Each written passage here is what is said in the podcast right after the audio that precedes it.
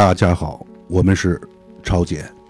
在我们听的这些音乐里边，可以感觉到有三个很重要的部分。第一个部分是背景的一些白噪音，一些噼里啪啦，有时候可能感觉像是黑胶唱片啊，有时候感觉像是一些生活当中的一些杂音。还有呢，就是音乐衬的这个底色，然后就是人声。那这三个部分，你是怎么来把它把握在整体的里边的分量？呃，这个底噪，这个是我们差不多用了很长时间的一个主要内容，就是它其实是来自于老电影老电影里边那些没有声音的段落的时候，它只有底噪的那个声音，就是这个底噪声音，你单听它哈，它特别会带给你一种场景感。哎，我就觉得这个声音特别适合。跟我们的这个内容特别吻合，就是这个底噪会让这个音乐的那种场景感更明显。然后呢，同时我个人我也比较喜欢这种音色，你光听这个底噪就会让你变得安静下来。同时结合我们的这个乐音，它会营造更浓的这种氛围感。嗯。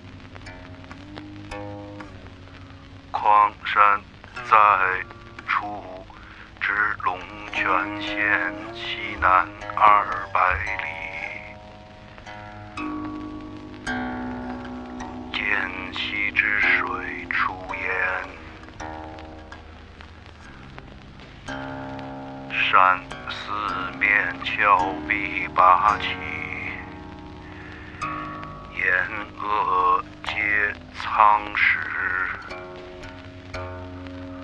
岸外而九中，其下为白云，其上多北风。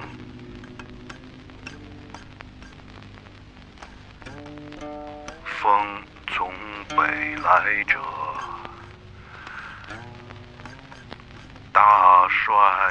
不能。甘而善苦，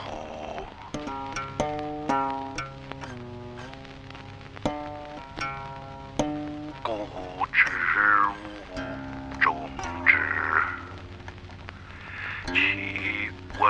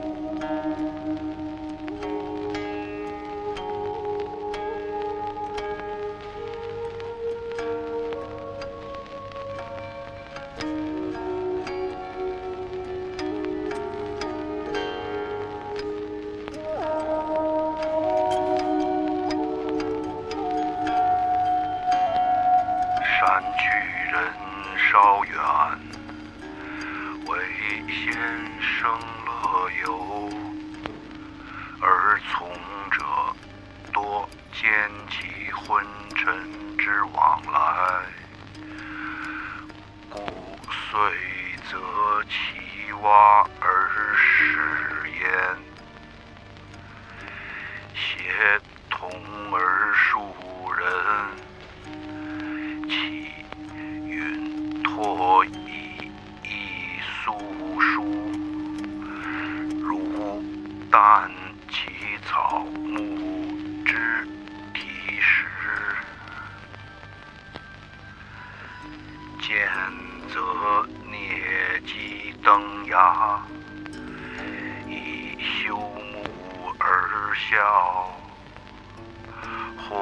江而。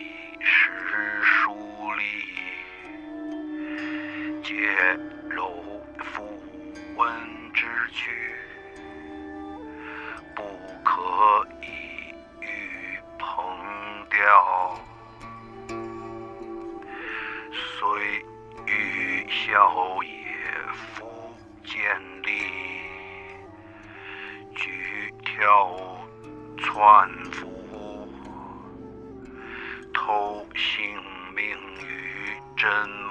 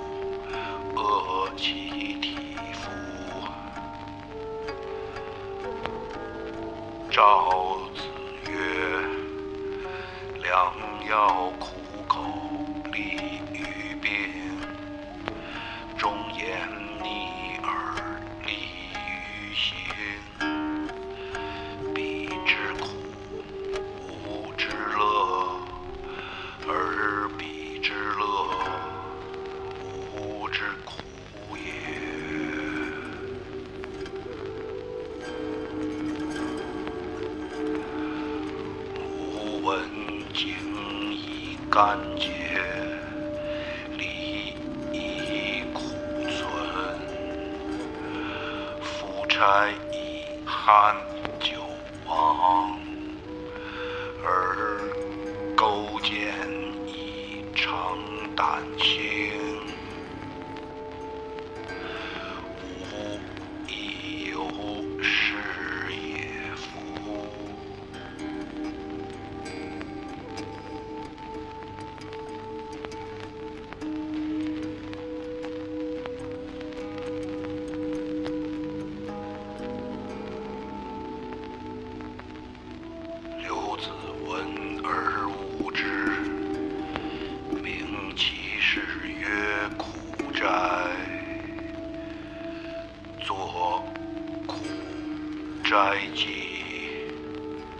篇《苦斋记》出自《程义博文集》，是明代文学家刘基为朋友张毅的书斋所作的记。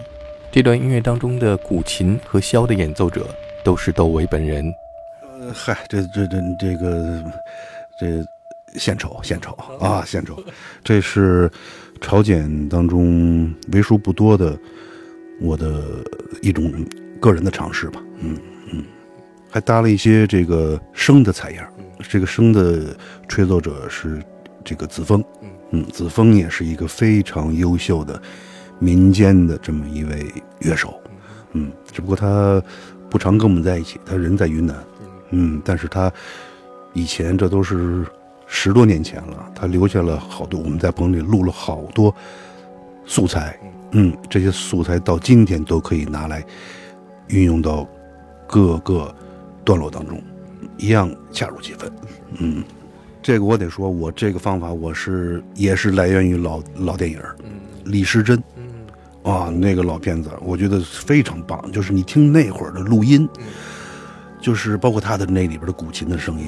哎呀，就特别的，真是朴实，然后素美，然后呢又是那么的有韵味，啊，根据他的故事内容，包括呃人物的服装，包括他的场景的布置、用光，再有就是所谓的呃台词的交代，哎，那种多位综合为一体的那种感觉，真是感人。我现在看起来都非常感人，哎，呃，我就就是说这个《古斋记》呢，我就我完全凭着那么一个印象，然后呢，再笨手笨脚的来进行模仿，嗯，同时呢，根据这个《苦斋记》的这个内容，跟它的文字来进行一个，就是我看我先看到的这个文字内容，哎，有了这个文字内容之后，我有有了一个大概齐的一个音乐上的设想，那就来实施完成嘛。反正后来我是呃，文字进去之后，跟这个底，我觉得还好，嗯，它还比较能够搭得上调，嗯。那你的这个人生，有的时候感觉远近虚实，你是怎么来把握和控制的？这个当然，这个要根据它的内容啊，呃，内通过这个内容的远景、近景啊，呃，动静来进行这个是呃空间的这种变化，呃，抒情的部分可能会人生往远了去啊，这个呃写实的部分呢，可以人生往近了来。我觉得这种变化，嗯，就跟表情似的，它一定会有的。嗯，这个表现力会更丰富一些，然后人生的这种表现上也能够所谓就是虚实结合吧。嗯，乐毅这个作品里边，你的人生跟其他的你的处理方法都不一样。对，这个是典型的，这这是真的念啊，它它完全没有音高的，呃，它完全是呃来把文本来念出来。嗯，我就说这个古人的这个文本，你光念，只要你给它念顺了、念通了啊，你光念我都觉得好听。就它真是，尤其是你看像这些，呃，魏晋时期，包括南北朝啊，真是那种呃中篇的、短篇的那种赋啊，那种赋的那种文体啊，真的那个用词啊、字句啊，特别的，就是听上去真的是跟现在真是啊不同，好听，光念都会觉得特别好听。所以我觉得这个《乐毅论》本身它这个有它的这个具体内容啊。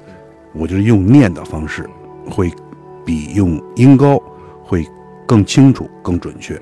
包括那个呃《出师表》跟《后出师表》也是念，因为它的内容是很主要的，同时它又不是那种抒情写景，它是叙事的。你叙事的话，那你应该交代的更清楚一些。这个大家可以参照着文本来了解它的内容，非常好。嗯，《乐毅论》是王羲之的楷书书法作品，原作者为三国时期魏夏侯玄。文中论述的是战国时代燕国名将乐毅及其征讨各国之事。《乐毅论》也是对今天时事有一些相对应的。呃，对，真的，我真觉得是，所以说这这这历史啊，历史的车轮嘛，就是一直在那儿循环，你知道吧？一直在循环，就是我们当今经历的事情，古人也都早经历过了，只不过到今天呢，换了一个方式。所谓换汤不换药，核心它一点没换，一点没变。那这个在这种前提下，嗯，就只不过这南北朝用南北朝的语言，呃，当今呢有当今的语言，但是你当今要是无语的话，你听听古人怎么说的，对。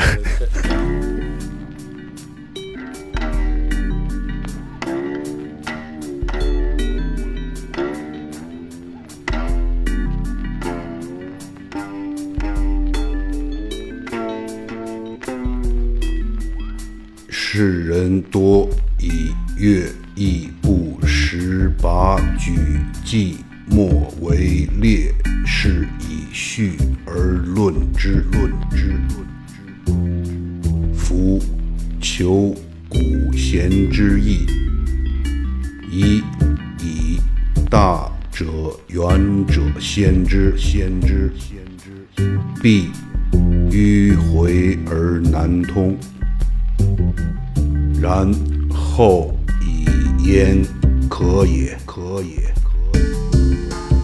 今月事之去，或者其未尽乎？而多列之列之。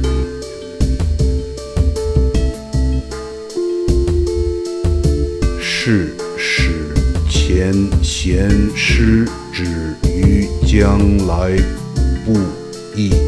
哉兮哉兮哉！观乐生疑焉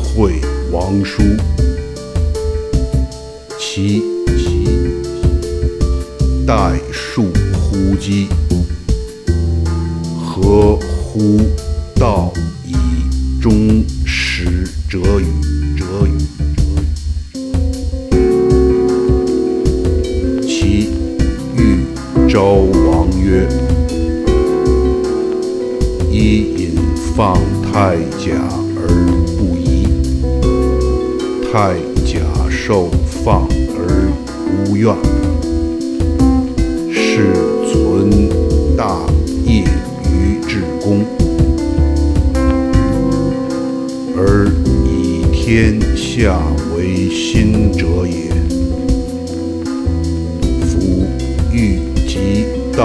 道之量之量之量，物以天下为心者，必致其主于圣龙，合其去于先王。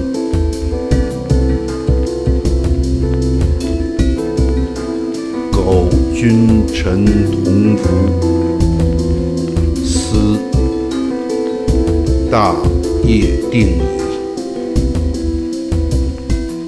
于斯时也，乐生之至，千载一遇也，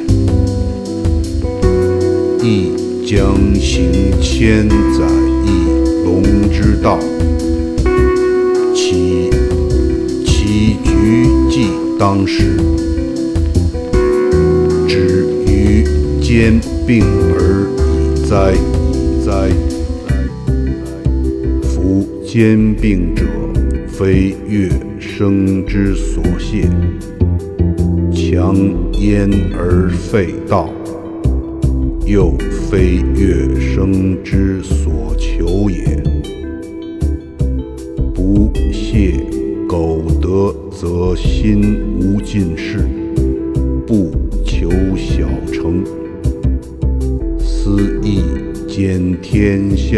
也。则举其之势，所以运其机而动四海也。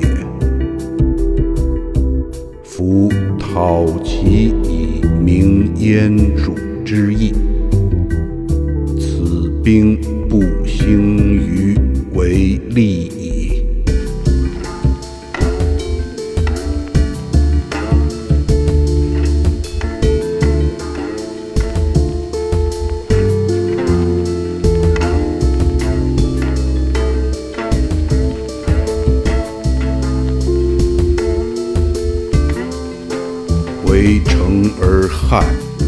家于百姓，此人心注于遐而已。举国不谋其功，除暴不以威利，威利，此至德令于天下矣。卖权德以率列国，列则己于汤武之事矣。乐生方挥大纲，以纵二成，牧民明信，以待其弊。使既莫举人，故酬其上，愿事干戈。赖我尤亲，善守之志，无所之失。然则求人得人，即莫大夫之意也。任穷则从，则从，微子周之道也。开弥广之路，以待田善之徒。长荣善之风，以身其事之志。使夫忠者随节，通者。赵之东海，主之华裔。我则如春，夏应如草。道光宇宙，宇宙贤者托心。邻国请目，四海严静。待燕主，仰望风声。二诚必从，则王业隆矣。虽燕流于两翼，乃至粟于天下。天下，天下，不幸之变，世所不图。败垂成，时运固然，固然。若乃逼之以威，节之以兵，则攻取之势，求欲速之功，使焉其之势人之间，赤杀伤之残，是四国之人，是纵暴逆乱，贪以成私，民国望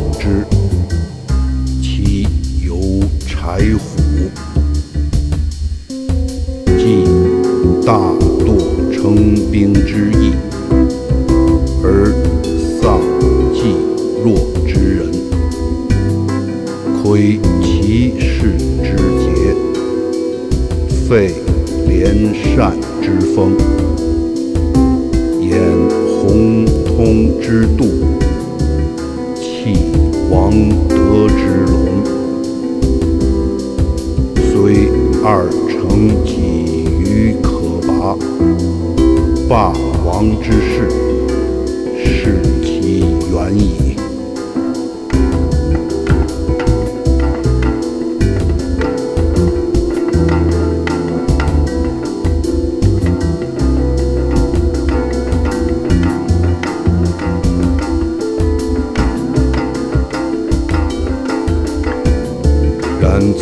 焉虽兼齐，其与世主何以殊哉？其与邻敌何以相请？乐生岂不知拔二城之速了哉？故城拔而夜乖。之至变哉？故夜乖与变同，由是言之。月生之不图二成，其意未可量也。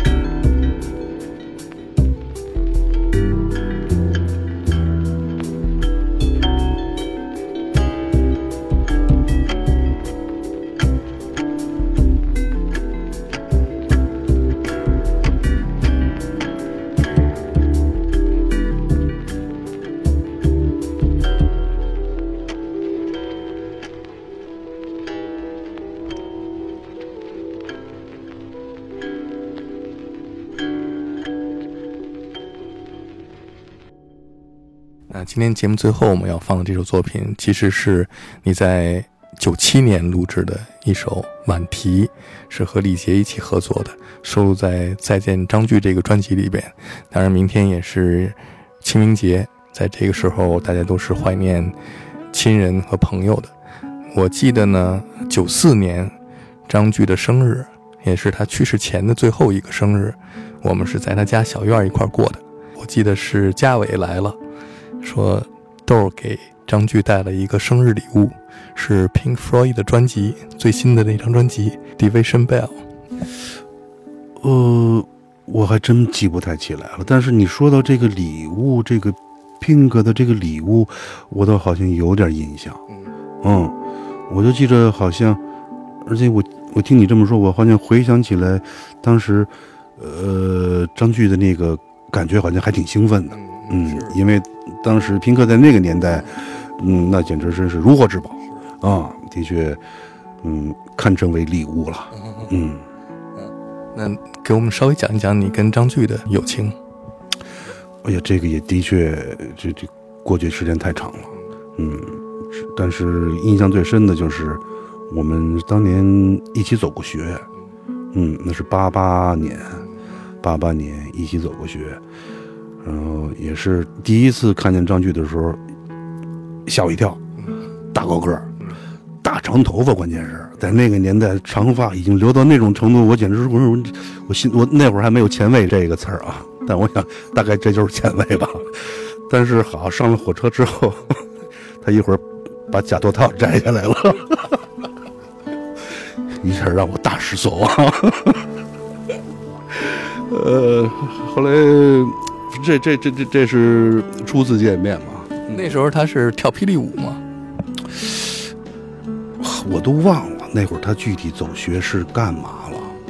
嗯，你想，这八八年了，那都多久了？嗯，反正我印象，我们俩第一次见面是在北京站，北京火车站嘛，西大钟底下嘛，这是当年总学队伍的尽人皆知的 集合地点。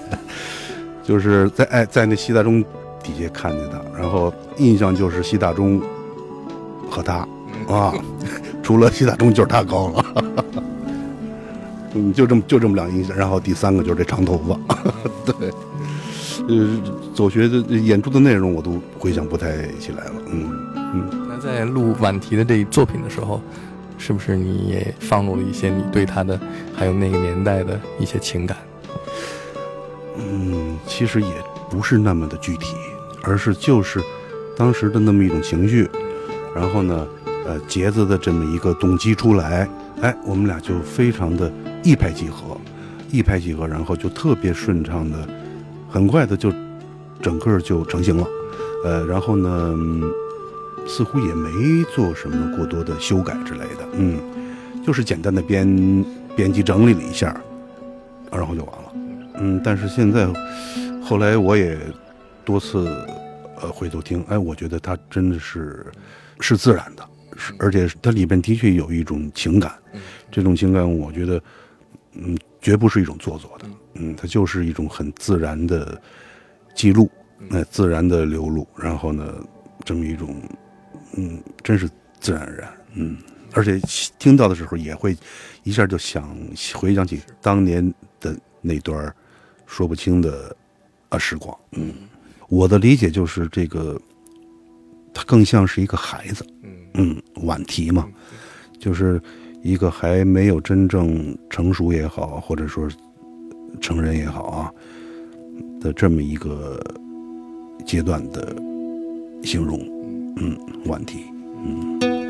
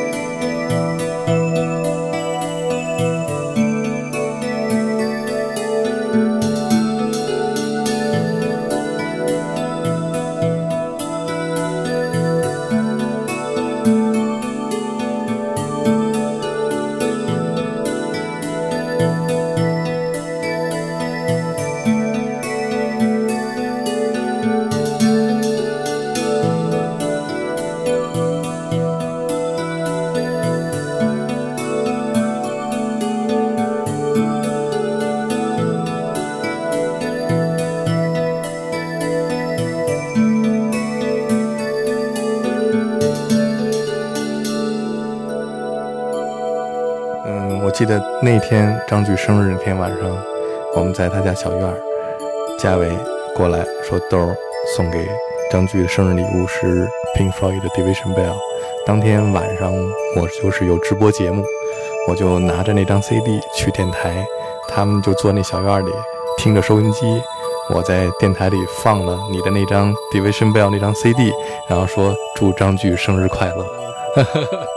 呃，那那应该是恰如其分吧。嗯，正好那个年代大家也都对这个都特别痴迷嘛。嗯，所以能有这么一个生日礼物，我觉得是是是，那个生日他应该很高兴。嗯，